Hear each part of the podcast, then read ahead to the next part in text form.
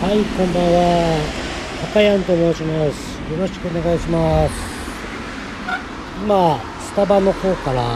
えーこの収録をしています。今日はですね、スポンサー活動とは何なのかということについて少しばかり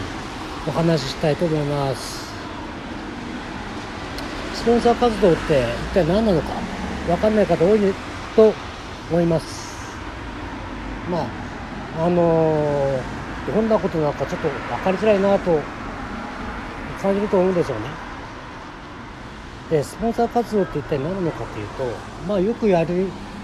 えーやられてるのが、えーと、スポンススポーツ選手ですね。例えば、えーサッカーの選手とかバレーの選手とかのユニフォームの方に、えー企業の方が、えーまあ、自分の会社のブランドを出して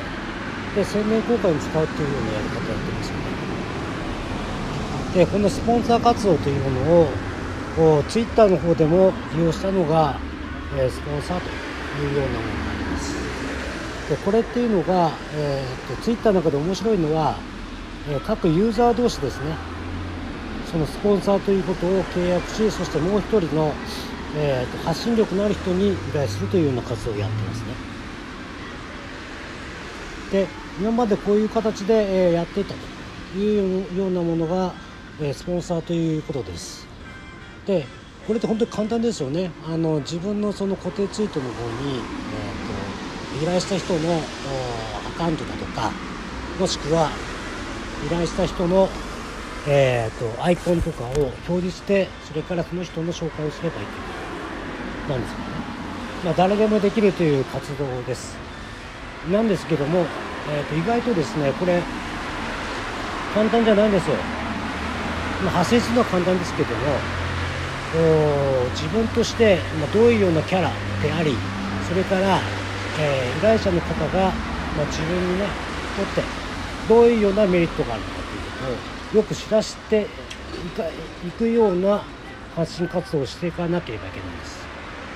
これができないというのが結構多いんですよね。つまりどういうことかというと、自分自身が、え普段からどういうようなキャラクターでどういうようなことを伝えていてでその結果まあねあの周りの人特にフォロワーとなる方々が、え自分に、ま、どういうようなメリットをもたらしてくれそうかというようなことを伝えられるかどうかっていうのが一番大事なポイントですよね。でこれができるっていう人が、えー特に、まあ、ブランディングということですね。そういうイメージを作ってってそれから周りの人からあこんなようなイメージの持つ人でこんなメリットをもたらしてくれそうだなっていうふうに思って思わせてくれるような人が、まあ、ブランディングを持っている、えー発信者という意味なんですね。こちらをやれないっていう人が結構多いんですよね。でこれやれないっていうと非常にそのスポンサー活動としては、えーメリットがないというか、まあ、スポンサーが得にくいというような形になってるんですよね。という形で他のフロワーだとか他の方々を、まあ、自分自身がこんなブランドのこんな人であるということをイメージ作りしていってそれで、まあ、あの集客に持ってっていくということをやれるということが、まあ、スポンサー活動においては一番大事なポイントになっていますではじゃあ具体的にはどういうふうにすればいいでしょうか？これには主に、えーと3つのポイントがあります。まず、え1つ目自分の軸どんな人かということを明確にするという。例えば自分が服を作っている、えー人である。もしくは起業という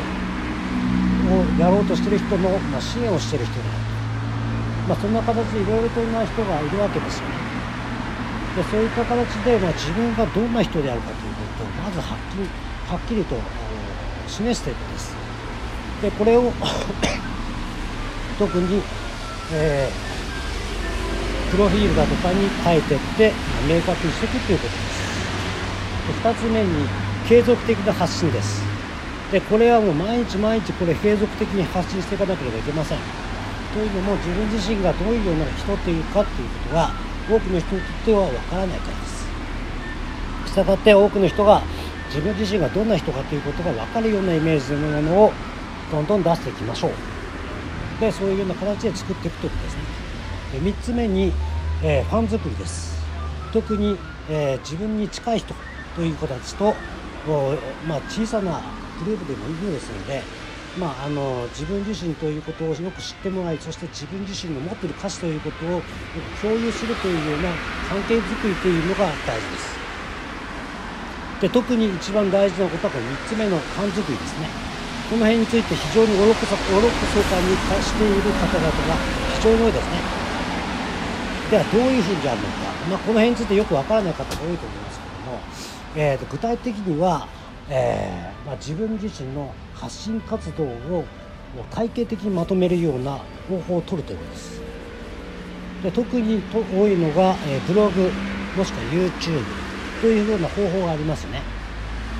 で、えー、一番大事なこととして、まあ、とにかくそういうようなことを継続的に発信しながら周りの人にどんなイメージであるかということを、根付かせていくというような活動が、え大事になります。